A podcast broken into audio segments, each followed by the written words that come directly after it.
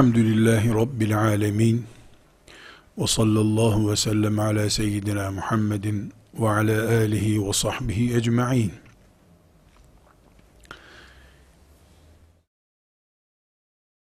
Hadis-i şerifleri ya da ayet-i kerimeleri yani nasları okuyup anlayıp amel ederken kısacası şeriatına bağlı bir Müslüman olarak yaşarken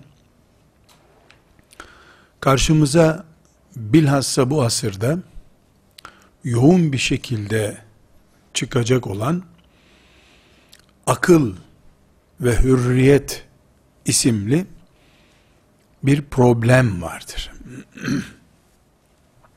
aklı ve aklı kullanma hürriyetini hicretin ikinci asrından itibaren Müslümanlar karşılarında bir sorun olarak görmüşlerdir. Önceleri bir mutezile hareketi olarak ortaya çıktı. Daha sonraları inişler çıkışlarıyla kayboldu veya unutuldu, sümen altı denebilecek süreçler yaşadı. Bu asırda İslam toprağında büyük bir akılcılık ve sınırsız bir hürriyetle aklı kullanma sorunu demeyeceğim, afeti önümüze çıktı. Tam anlamıyla bir afet gibi şu anda karşımızda duruyor. İnsan kendisini yaratan Rabbine karşı Rabbinin yarattığı aklı silah olarak kullanıyor. İki tarafı da keskin bir silah gibi akla karşı olmak mümkün değil. Yani Müslüman insan akılsız hareket eden insandır dedirtecek bir tavır olamaz. Aklı Allah'tan, şeriatından, peygamberinden daha üstün görmek mümkün değil. Yakın yıllara kadar kimse benim aklıma uymuyor bu Kur'an'dan şu ayetler veya şu hadisler demiyordu. Hatta Türkiye'de bir ilahiyat fakültesi, ilk kurulan ilahiyat fakültelerinden olma hasebiyle, bu çıkışı ile meşhurların bulunduğu bir fakülteydi. Diğer ilahiyat ekseninde eğitim yapan kurumlar, medreseler, bu fakülteyi ve mensuplarını, öğretim üyelerini net ifadelerle dışlıyorlar. Çağdaş mutezilenin adamları gibi yer yer bereketsiz dinlerinden, imanlarından şüphe edilir kimseler olarak görüyorlardı. Benim şahsen bildiğim kadarıyla bir 30 senedir böyle idi bu süreç. Şimdi görüyoruz ki o zaman sadece tek bir ilahiyat fakültesindeki 3-5 akademisyenin Kur'an'ı bile aklınla süzme cüreti bugün İmam Hatip talebelerinin bile cesaret edebileceği bir hastalık olarak yayılmıştır.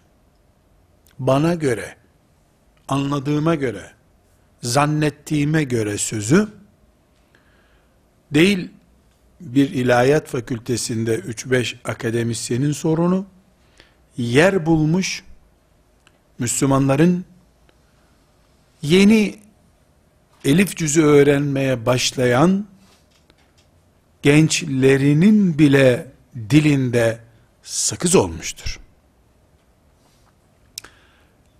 İmam Hatip lisesinde okuyan talebenin bu tavrını da alimallah kabul edebilirdim belki. İlim talebesi zekası gelişsin, matematik formülü çözer gibi bu konularla da uğraşsın. Sonunda inşallah e, iyi bir yola girer derdim belki. Belki derdim. Yani böyle bir şeyi de kabul edemiyorum ama hadi derdim. Subhanallah hayret ediyorum. Yani Subhanallah demekten başka bir teselli olacak cümle bulamıyorum. Kur'an-ı Kerim'den bir sahifeyi yarım saatte okuyamayacak kadar, Kur'an okumaktan bile cuda yaşayan bir neslin Allah'ın kitabında Peygamber aleyhisselamın hadislerinde cirit atabileceğini düşünmesi. Bu böyleymiş. Buhari'nin bu rivayetini nasıl kabul edeceğim diye soru sorana bakıyorum.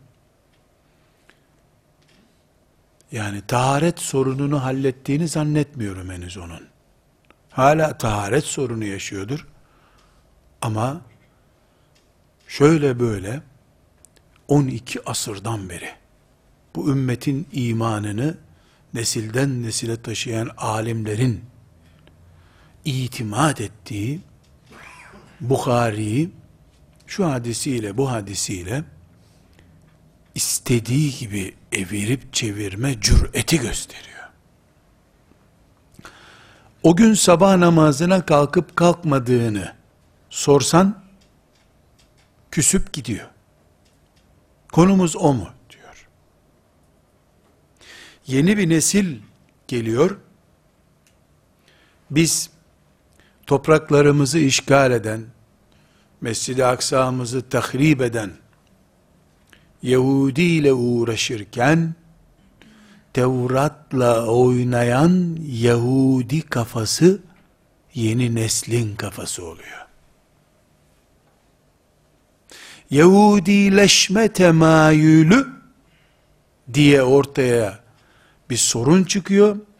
Bu Müslümanların Yahudi temayülü şeklindeki hastalık Müslümanların okuyan yazanlarında önder gibi duran kadrolarında Google'a girip üç kelime yazıp binlerce cevabı birkaç saniyede alabilen herkese bulaşmış hastalığa dönüşüyor. Bunun ekseninde akıl ve hürriyet mücadelesi var. Biz beşere kul olmamak, Adem'in çocukları olarak birbirimize karşı hür olmak mücadelesiyle yola çıkmış ashab-ı kiramın inşaallah peşinden gidiyoruz.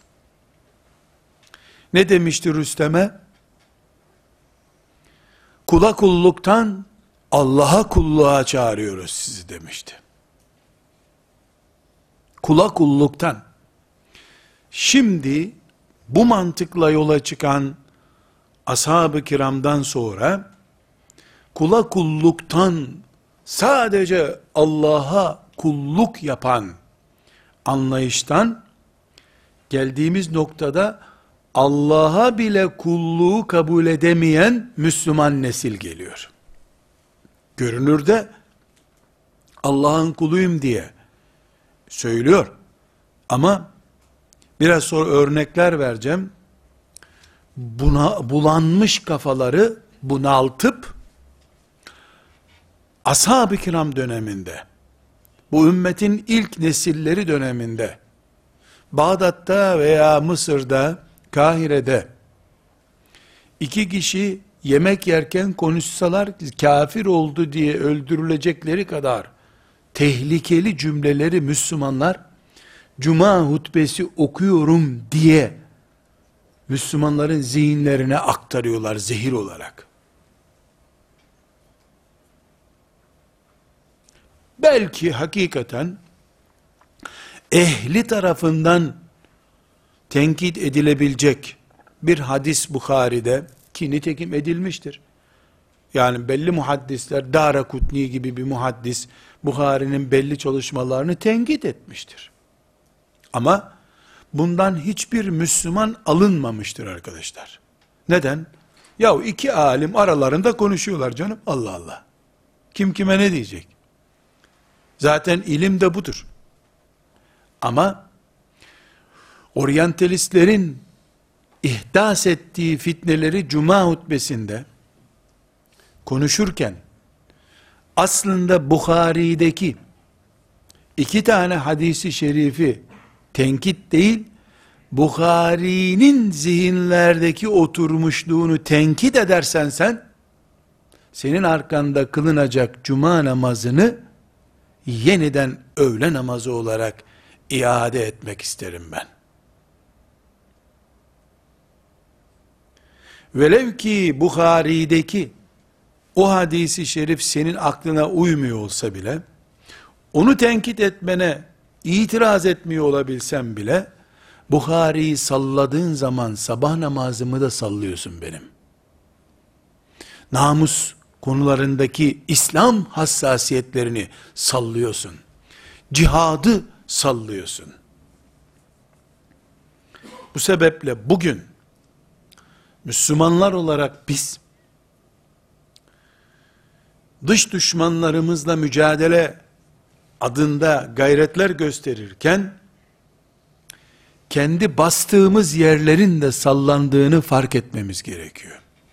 Tıpkı bu mantıkla aynen bu şekilde Yahudiler Tevratsız kaldılar. Musa aleyhisselamı yok durumuna getirdiler. Bu mantıktan dolayı İsa aleyhisselamın raf'inden sonra 70 sene üzerine 300'den fazla İncil piyasaya çıktı. Bu mantıktan dolayı. Kaç papaz varsa o kadar İncil çıktı piyasaya. Onun için biz ümmeti Muhammed olarak düşmanlarımızın sadece dışarıdan gelecek silahlılar olduğunu zannedersek bile bile şeytanı beslemiş oluruz. Şeytan için daha karlı, daha ucuz, daha yaygın düşmanlık aklımızı Allah'a karşı kullandırmasındadır. Aklımızı Allah'a karşı kullanma cüreti gösterdiğimiz an yapacak bir şey kalmamış demektir. Bunun için biz akıl ve hürriyet konusunda aklın sınırları diye kırmızı çizgilerle çizdiğimiz bir alan kurmak zorundayız kardeşler. Aksi takdirde isteyenin istediği gibi konuştuğu toplum İslam toplumu değildir. Sadece sadece çok dikkatli anlaşılması için bir örnek zikredeceğim. Bakınız. İsrailiyat diye bir başlık vardır. İsrailiyat bizden önceki ümmetlere ait bize aktarılmış din bilgisi demektir.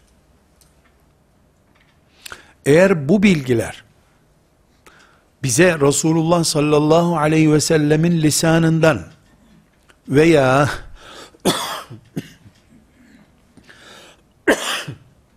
Kur'an-ı Azimuşşan'dan naklediliyorsa zaten bizim de dinimiz o.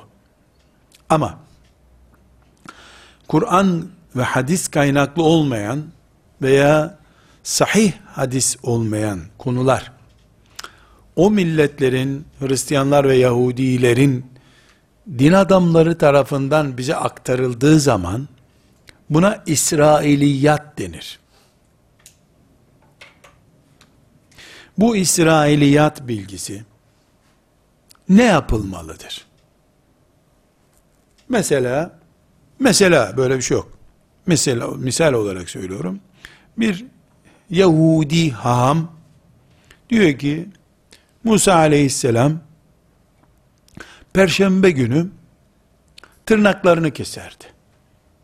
Mesela böyle bir bilgi yok. Biz ne zaman tırnağımızı keseceğimizi peygamberimizden öğrendik. Bu İsrailiyata ait bu bilgiyi mesela böyle bir bilgiyi ne yapalım? Soru. Bu bizi dinen bağlamıyor. Çünkü Kur'an'ımızda yok, hadis-i şerifte yok.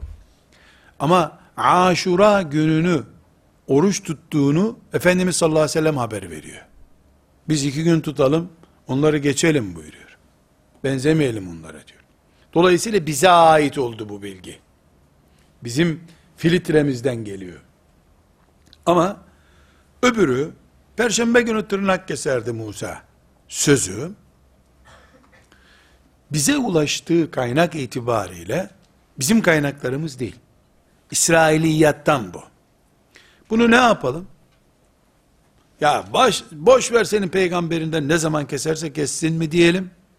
E koca ulul azm peygamberlerden birisi niye biz buna uymayalım mı diyelim? Cevap Peygamber aleyhisselam efendimiz şeriatımız bize ne ölçü koyuyor? Ne yalanlayın ne doğrulayın diyor. Size ne? Uygulamak zorunda olmadığına göre irdelemek hakkında da değilsin. Burada şunu tespit etmek, tekit etmek istiyorum. Müslüman olarak ben İsrailiyat gibi beni dinen bağlanmayan bir konuda bile akıl yürütmekten men ediliyorum. Neden? Ya doğruysa Musa Aleyhisselam'ın Perşembe günü hakikaten tırnağını kestiği. Niye bir peygamberi karşına alacaksın ki durup dururken? Doğru değilse boşuna niye onunla meşgul olacaksın? Seni bağlamıyor zaten. Bugün geldiğimiz bu noktada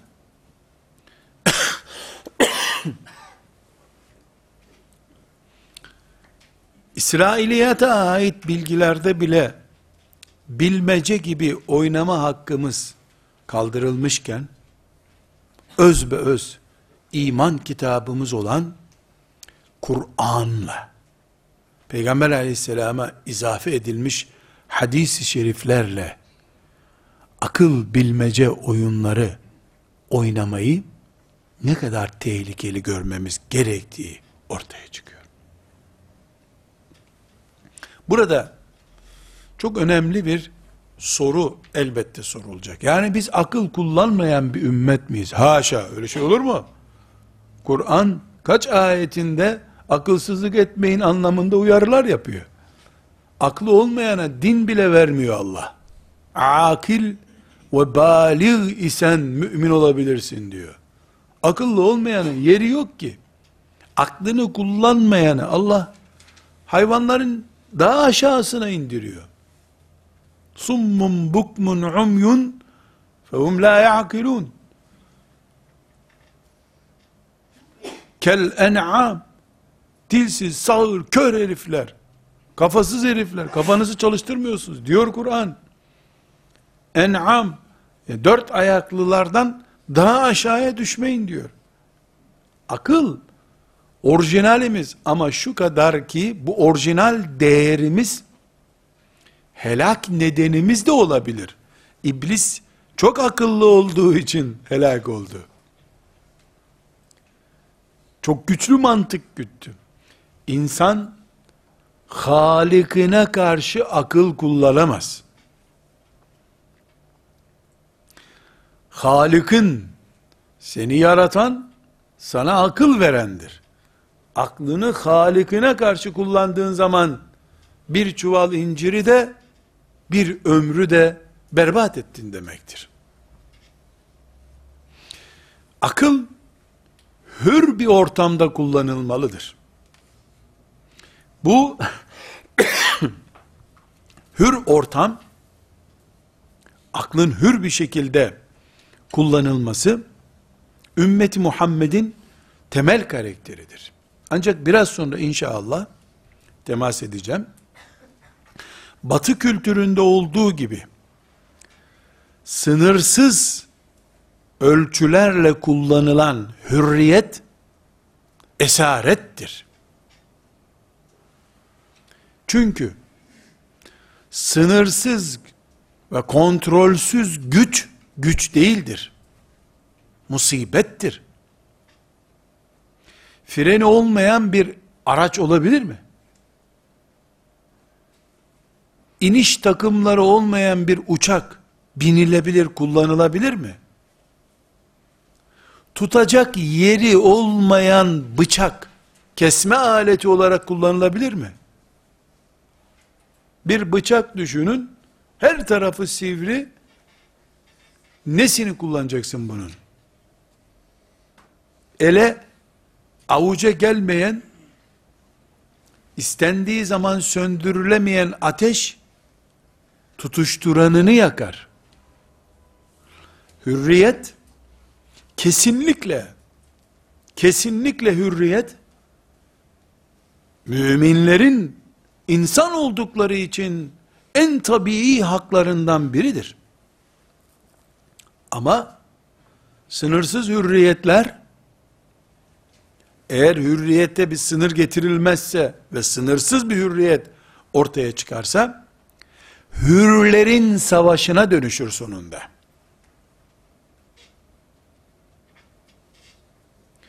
Hürriyetler sınırsızlaştığında birbirlerinin yani hür, hür insanların birbirlerinin dövüşüyle sonuçlanır. Onun için şeriatımız tam anlamıyla bir hürriyet yumağıdır. Çünkü Allah'a ve Allah'ın şeriatına değinceye kadar herkes hürdür. Kimse kimseye kul değildir. Batı bugün hürriyetler diyarı diye bilinir. Ama batıya iki köklü tenkidimiz var. Birincisi batı kültürü bu çok önemli nokta. Doğuşundan beri hürriyet savunucusu bir toplum değildir.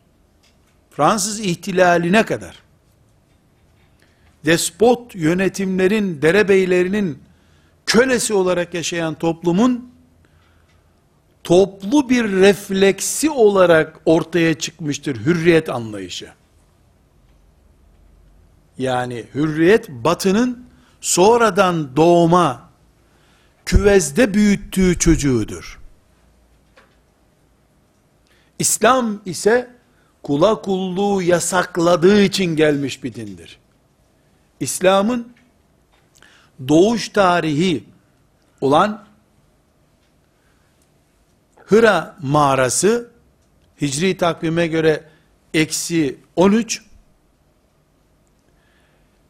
İslam'ın hürriyet mefhumunun da doğum tarihidir. İslam'la eşit bir tarihi vardır hürriyetin. Müslümanlar açısından. Ama Batı toplumunun anladığı hürriyet Fransız devrimiyle aynı tarihte doğmuştur. Binaenaleyh köklülük ve insan üzerindeki tecrübesi açısından batının hürriyeti henüz bebeklik günlerindedir.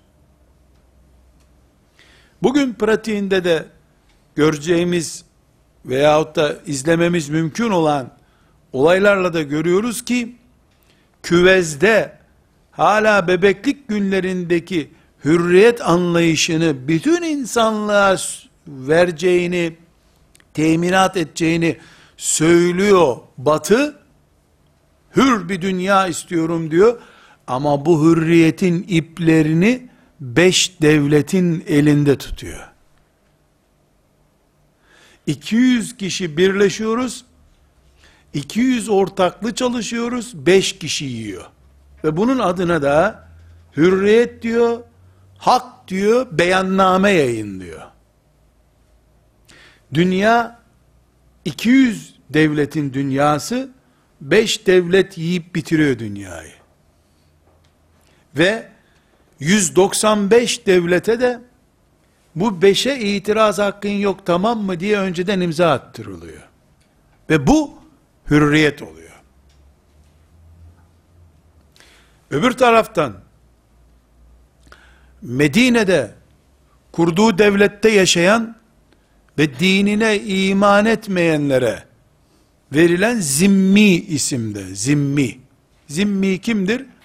İslam toprağında yaşayan Müslüman olmayan vatandaş demek.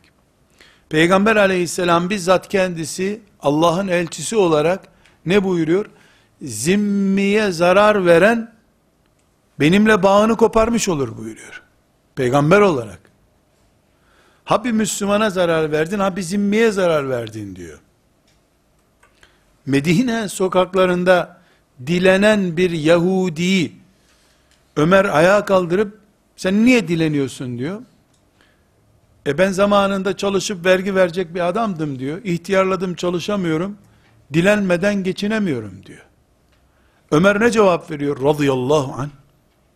Biz gençken vergisini aldığımız bir insanı ihtiyarken bırakamayız diyor. Sen vergi verme, devlet teminatında yaşa artık diyor.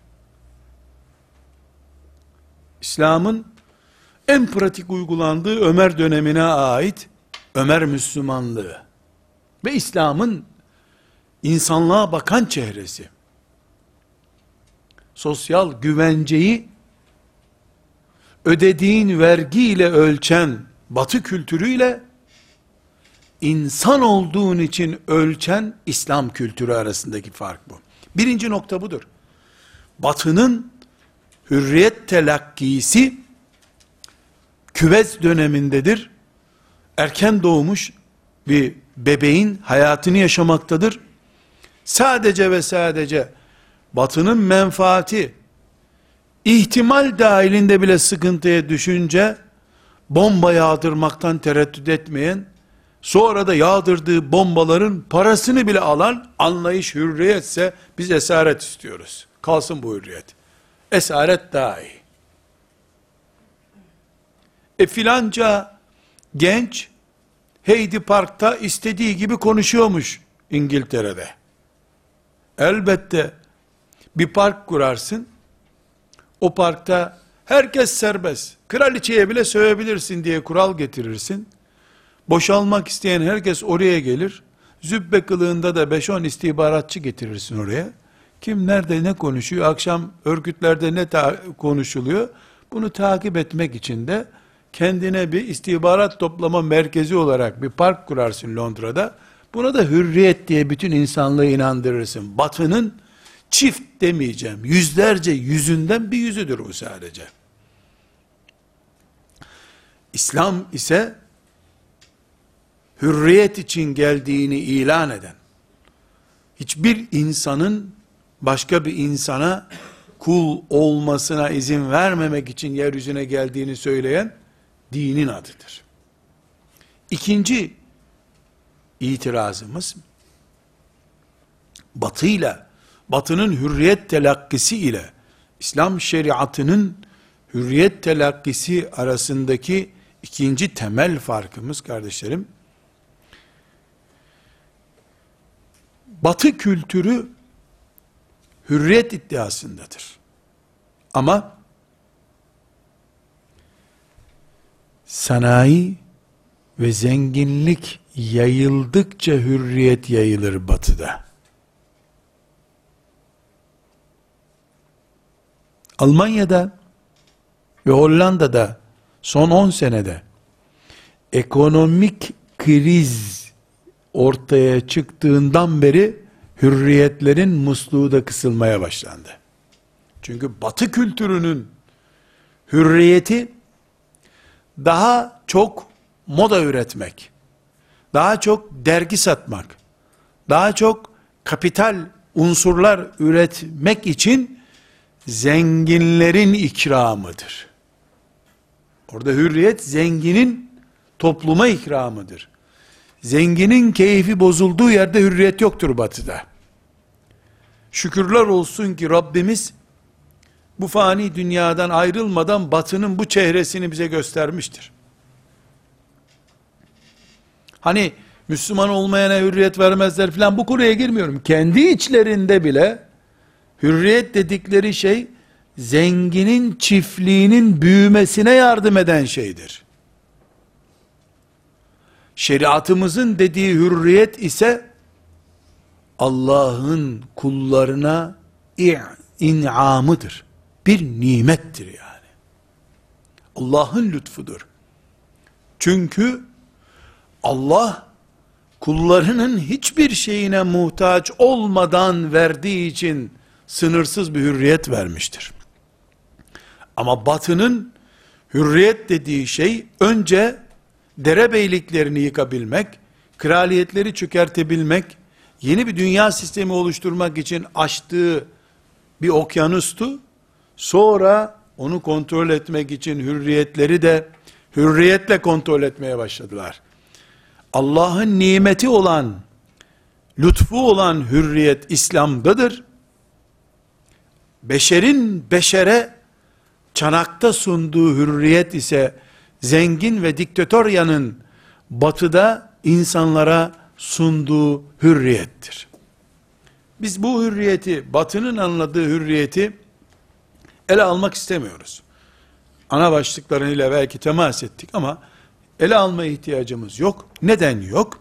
Çünkü yani bu konuşulmayacak kadar gülünç duruma düşmüştür Batı.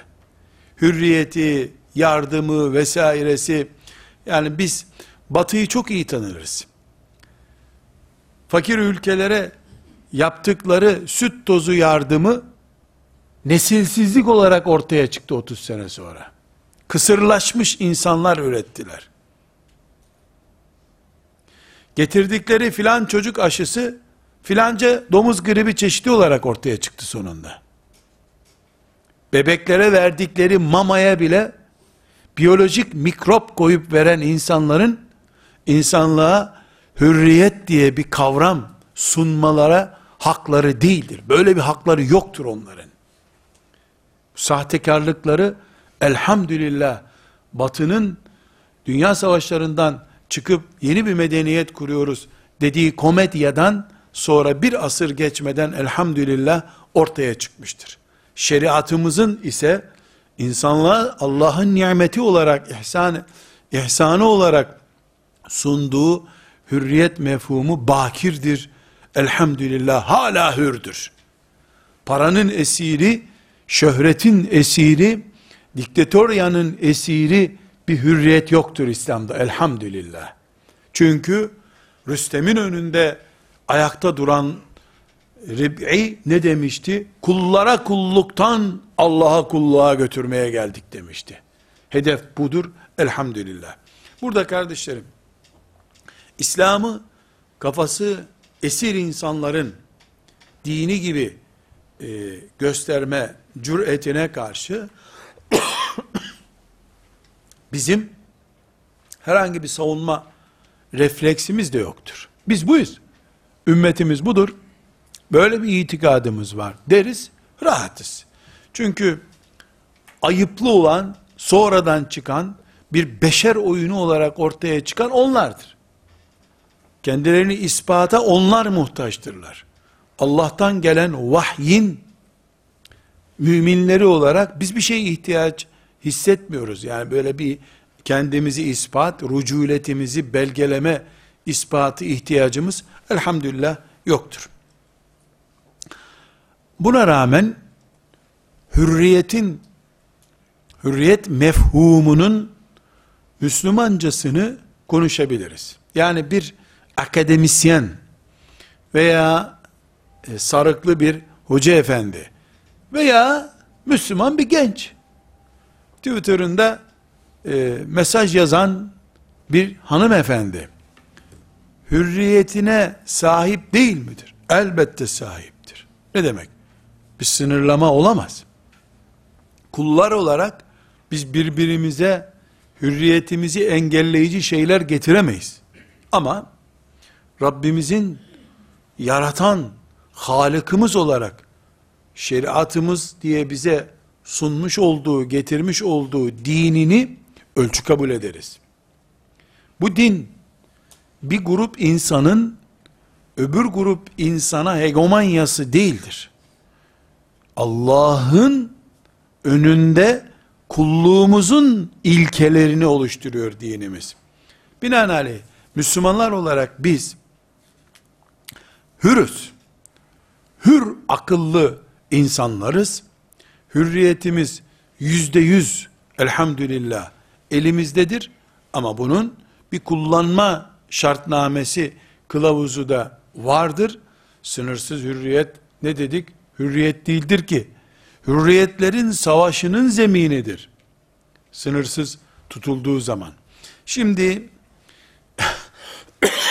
2009 yılında İslam Fıkıh Konseyi'nin yani o konseye katılan alimlerin derleyip toparladığı akıl ve hürriyet mefhumunun İslamca çizilmiş ilkelerini kısaca burada aktarmak istiyorum. Böylece bir Müslüman olarak biz hürüz, konuşuruz, yazarız, eylem yaparız. Bu hürriyetimizi kimse engellemez. İslam toplumundan söz ediyorum. Tabii ki e, Müslüman 10, 20, 30 Müslüman bir aradalar. Sistemleri İslam sistemi değil, başka bir sistemle şu ile bu ile idare ediliyorlar. Elbette o farklı bir şey. Ama Ömer bin Hattab radıyallahu anh'ın yönettiği, o mantığın yönettiği bir İslam devletinde Müslüman hürdür. Bu hürriyetinin elbette sınırları vardır. Bu sınırlar beşer çizgileriyle çizilmiş sınırlar değildir. Bu sınırlar Allah'ın şeriatı adına çizilmiş sınırlardır diyoruz. Bunları özellikle e, bahsettiğim kongrede toplanmış alemlerin sonuç bildirgesinde özetledikleri 5-6 maddede hulasa etmek istiyorum. E, yani açılımları da yapılabilir bunlarla ama bizim ana konumuz İslam'da hürriyet diye bir çalışma yapmak değildir. E, yarın veyahut da ileriki dönemde hadisi şerifler ayetler bizim neremizde duruyor? Biz ayetlerin, hadislerin neresinde duruyoruz? Google'dan öğrendiğimiz her şeyi Resulullah'ın karşısına aleyhissalatü vesselam rakip olarak çıkarabilir miyiz?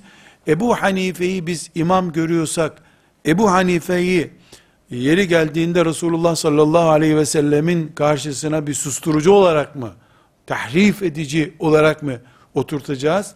Bu tip anlayışlarımız yani nas anlamakla ilgili idrakimiz oluşsun diye temel bu çizgilerden söz ediyoruz. Kardeşlerim, hürüz.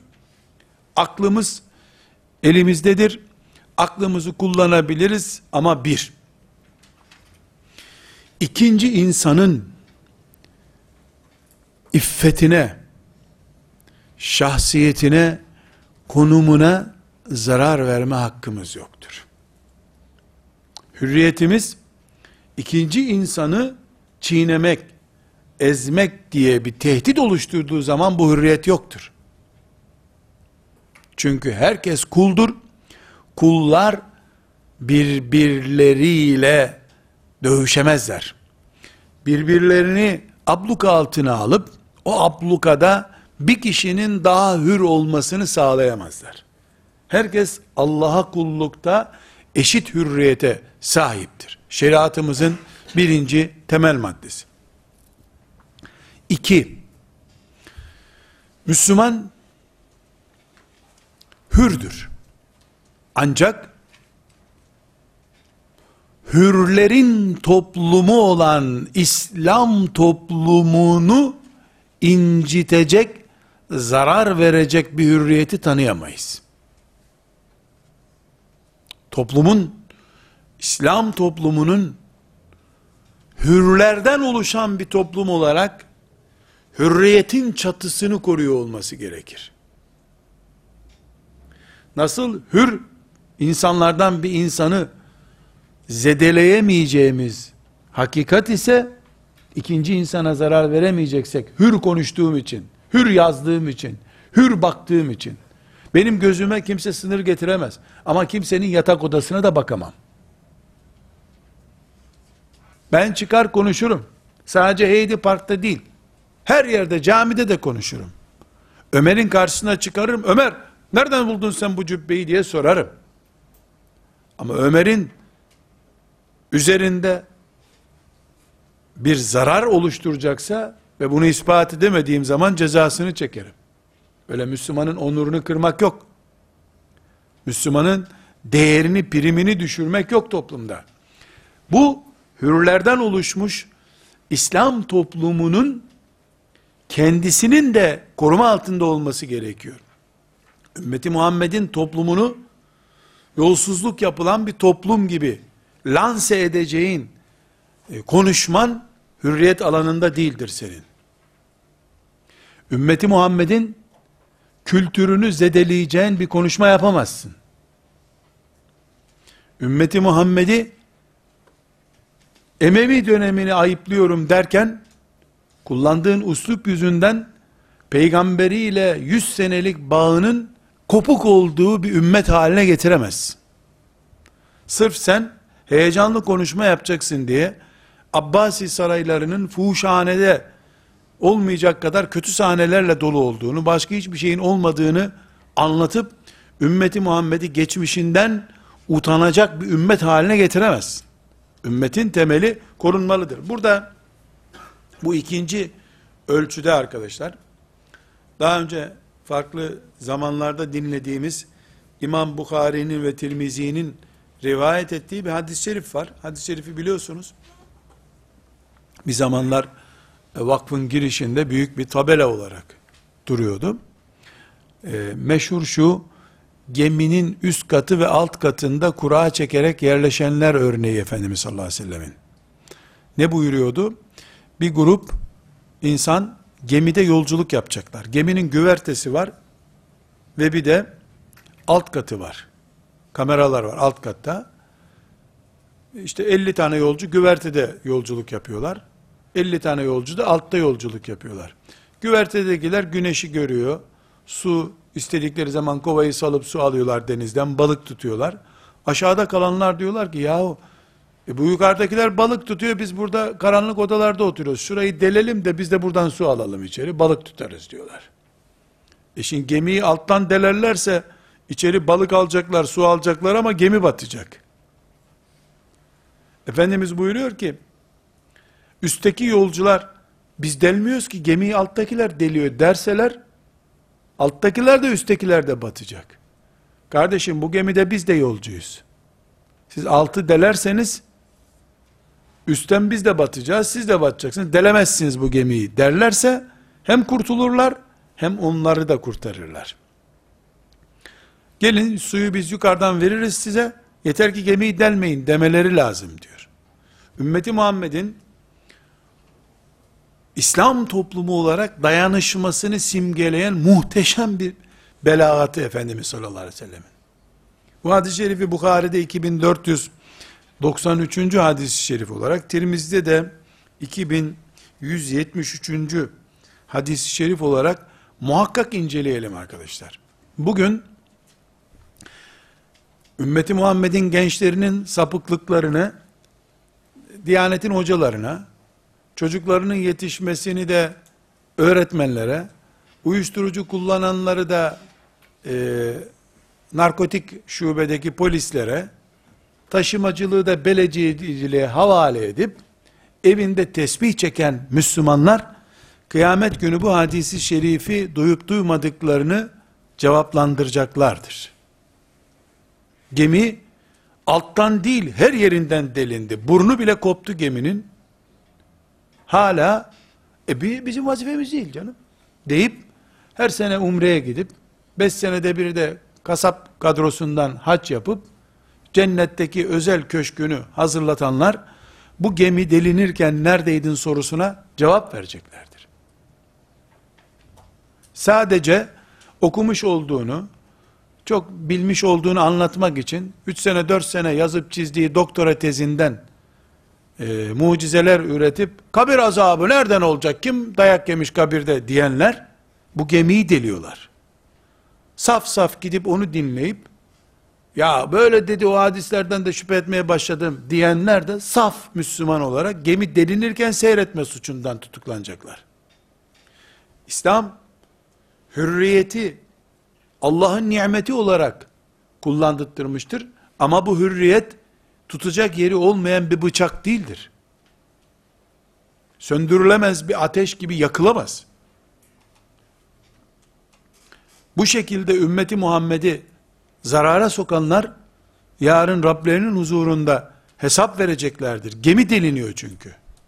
Bizim doktora tezimiz var diye ileri geri konuşamayız. Bir yerde konuşmak için gitmiştim. Ee, kürsüye çıkmadan görevli arkadaş dedi ki, hocam dedi, seni dinleyecek hiç kafa yok dedi. Geçen hafta birisini çağırdık dedi. Adam bize öyle bir şeyler anlattı ki yani Müslümanlığımızdan neredeyse şüphe edeceğiz. Sen önce bunu düzelt sonra anlat dedi. Nedir konu dedim. Ya adam geldi iki buçuk saat dedi burada. Adem Aleyhisselam'ın yaratıldığı cennet bizim gideceğimiz cennet değildir. O Adem'in de bizim babamız olup olmadığı belli değil. Orada başka bir Adem vardı. Buraya başka ışınlandı. Böyle bir şeyler anlattı dedi. 50-60 tane ayet okudu dedi. Hocalar sustular. Cami imamları vardı. Onlar sustu. Ben anlamıyorum bundan dediler. Adem'in yaratıldığı toprak işte killi miydi, kilsiz miydi? Adem'in boyu ne kadardı? Adem'in boyu şu kadar uzundu. Cennetin demek ki evlerinin tavanı şu kadar mesafe. Böyle alabora etmiş zihinleri. Yani insanlar biz kimin çocuğuyuz dedi. Az kalsın Darwin haklı çıkacaktı bizde dedi. Öyle bir durum oldu. Bunu düzelt önce dedi. Orada bir güzel cevap verdim ben. Ne düzelteceğim kardeşim? Ben dirilere ve akıllılara konuşmaya geldim dedim. Eğer sizin imanınız birisinin doktora tezini doldurmak için araştırıp karıştırdığı tarih bilgileriyle karışacak kadar kafaysa ben size ne anlatayım dedim ya. Şimdi hürüz. Doktora tezi çalışmakta da hürüz. Bu hürlerin oluşturduğu Allah'tan başkasına kulluk yapmayacak mantıklı insanların oluşturduğu İslam toplumunun çatısını sarsamayız. Kiremitlerle oynayıp içeri su damlamasına sebep olamayız. Böyle bir hürriyet yoktur. Yazıklar olsun senin harcadığın yıllara da tez diye yazdığın karalamaya da. Tevrat'ı tahrif edenler de o tezleri yazmışlardı. Biz tez de yazarız, yazalım ama ümmetimizin çatısındaki kiremitleri oynatıp kar ve yağmur sularını e, çatımızdan içeri damlatacak kadar da saf olamayız. Ve üçüncü hürriyetimizi belgeleyen ya da bize hürriyet kuralları getiren üçüncü ilkemiz bizim kullandığımız hürriyetimiz meşru bir yöntemle kullanılmalıdır. Temel haklardan birisi bizim hürriyet hakkımızdır. Ama yasal olmayan diyeyim, daha iyi anlaşılsın. Buna gayri meşru diyoruz yasal olmayana. Gayri meşru bir yöntemle meşru bir hak kullanılamaz. Kurallardan biri şudur şeriatta. Gayri meşru bir şey ile meşruluk sağlanamaz.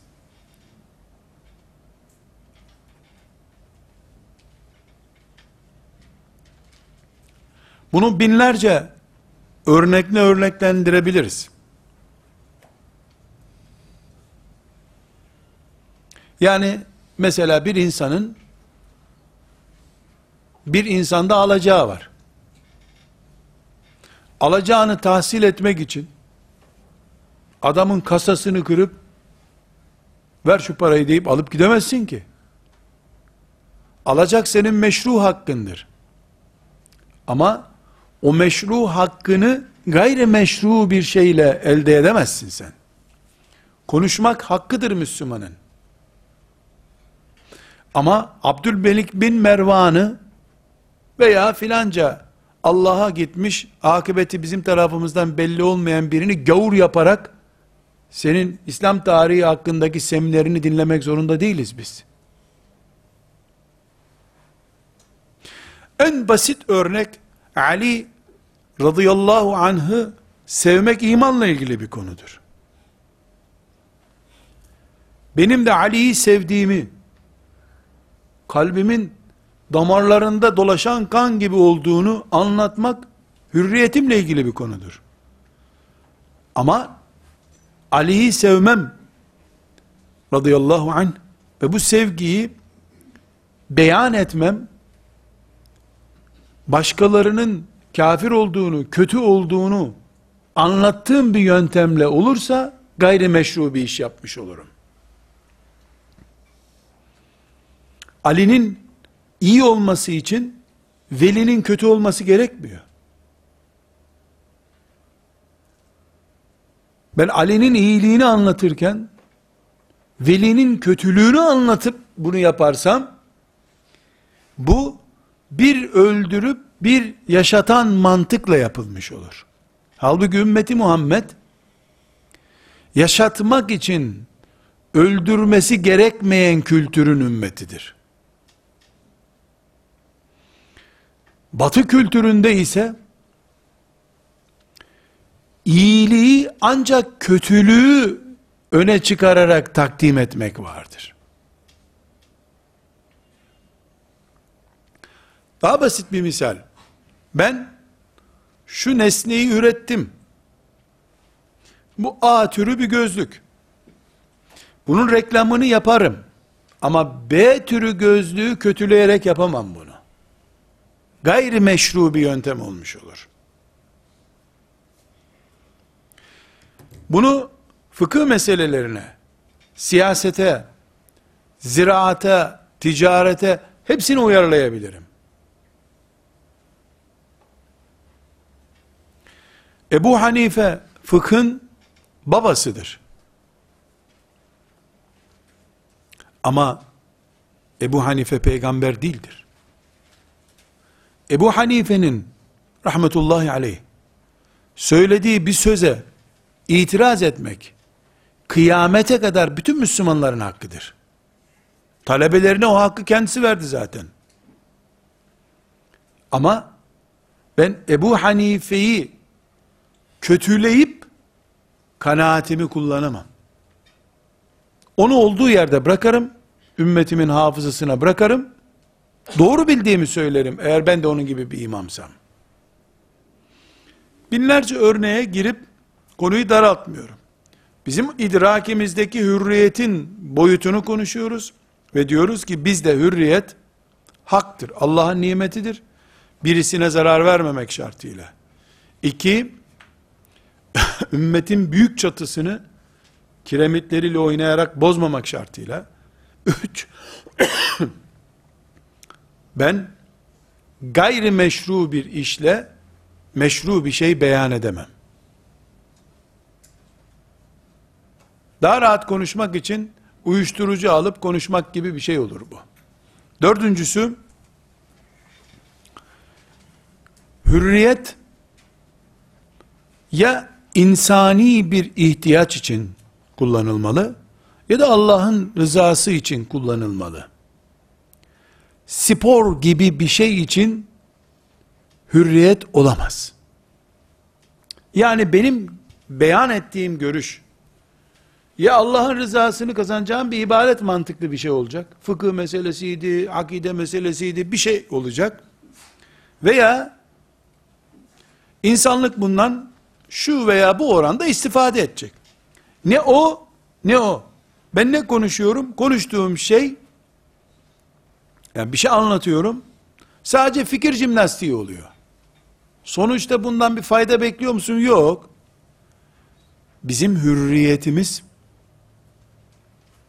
eğlence konusu yapılabilecek bir alan değildir. Konuşurken, yazarken eğlence yapamayız. Bunun için bir roman yazarı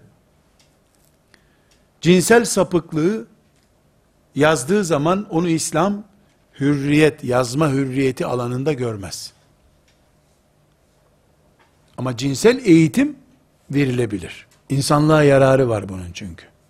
Sadece gençler senin kitabını daha fazla alsın diye cinsel sapıklığı teşhir edemezsin.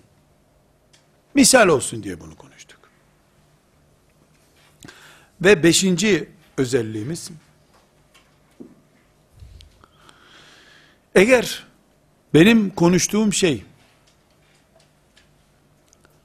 bir başka insanı da ihtiva ediyorsa, toplumu ihtiva ediyorsa, zaten bir sınır getirmiştik, ama zorunlu olarak anlatacaksam bunu, konuşacaksam, kar ve zarar dengesi yapmam gerekiyor.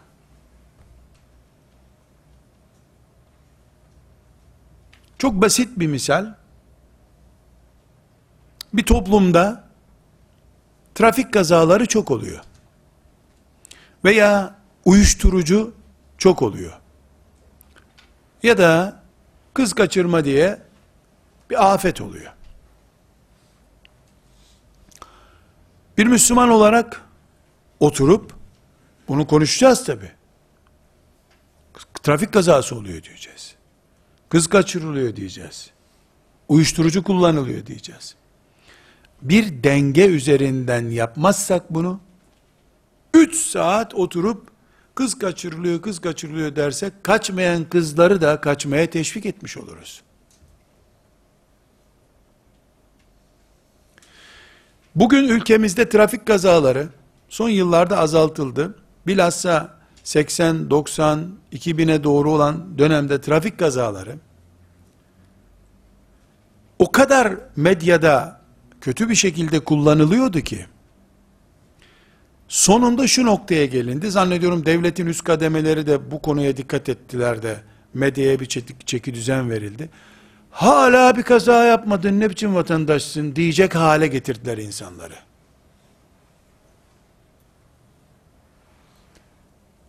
Hala erkek adam kaza yapmamış daha ya.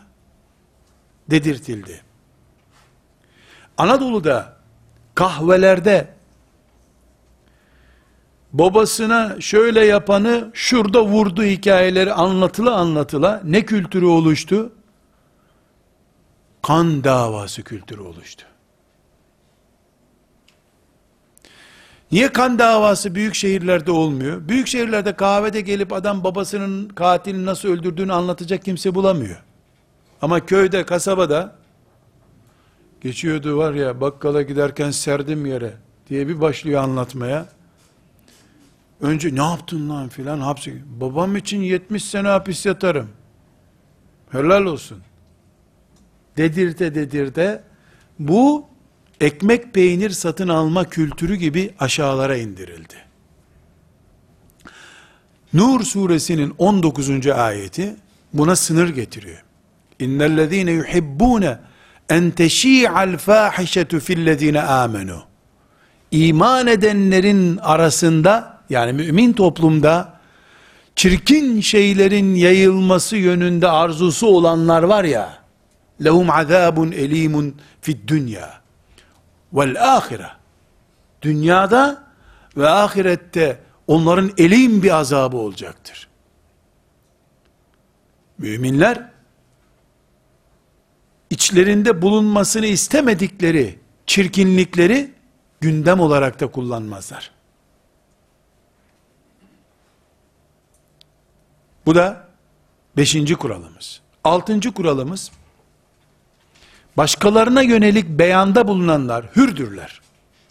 Ama bu beyanı reddedilemeyecek belgeye dayandırmak zorundadırlar. Aksi takdirde Hucurat suresi fasıklıkla itham ettiği bir noktaya koymaktadır. belgeleyi konuşmayanlar. Bu belge de gazetede gördüm, internette çıktı belgesi değil herhalde. İnternet bir belge çeşidi değildir. Yeri geliyor, noter bile belge çeşidi değildir. Yani belge olaya ve konuya göre çeşitlilik arz edecek bir konuda olmalı. Ve Allah'ın verdiği hürriyet nimeti, yedinci e, kural, Allah'ın verdiği hürriyet nimeti hiçbir şekilde Allah'ın dinini teşviş, bozmak, tahrif etmek için kullanılamaz. Hiç kimse kabir azabı yoktur deme hürriyetine sahip değildir. Dilin kurusun diye her namazdan sonra dua ederiz biz. Senin aklın kabir azabını almıyor olabilir. Bizim ödümüz patlıyor. Deriz sana biz. Ve sekizinci temel kural, Müslümanların birliği en mukaddes değerlerindendir. Müslümanların içinde tefrika çıkaracak, 10 sene sonra da olsa tefrika çıkaracak hiçbir söz hürriyet alanında değildir. Hiçbir söz.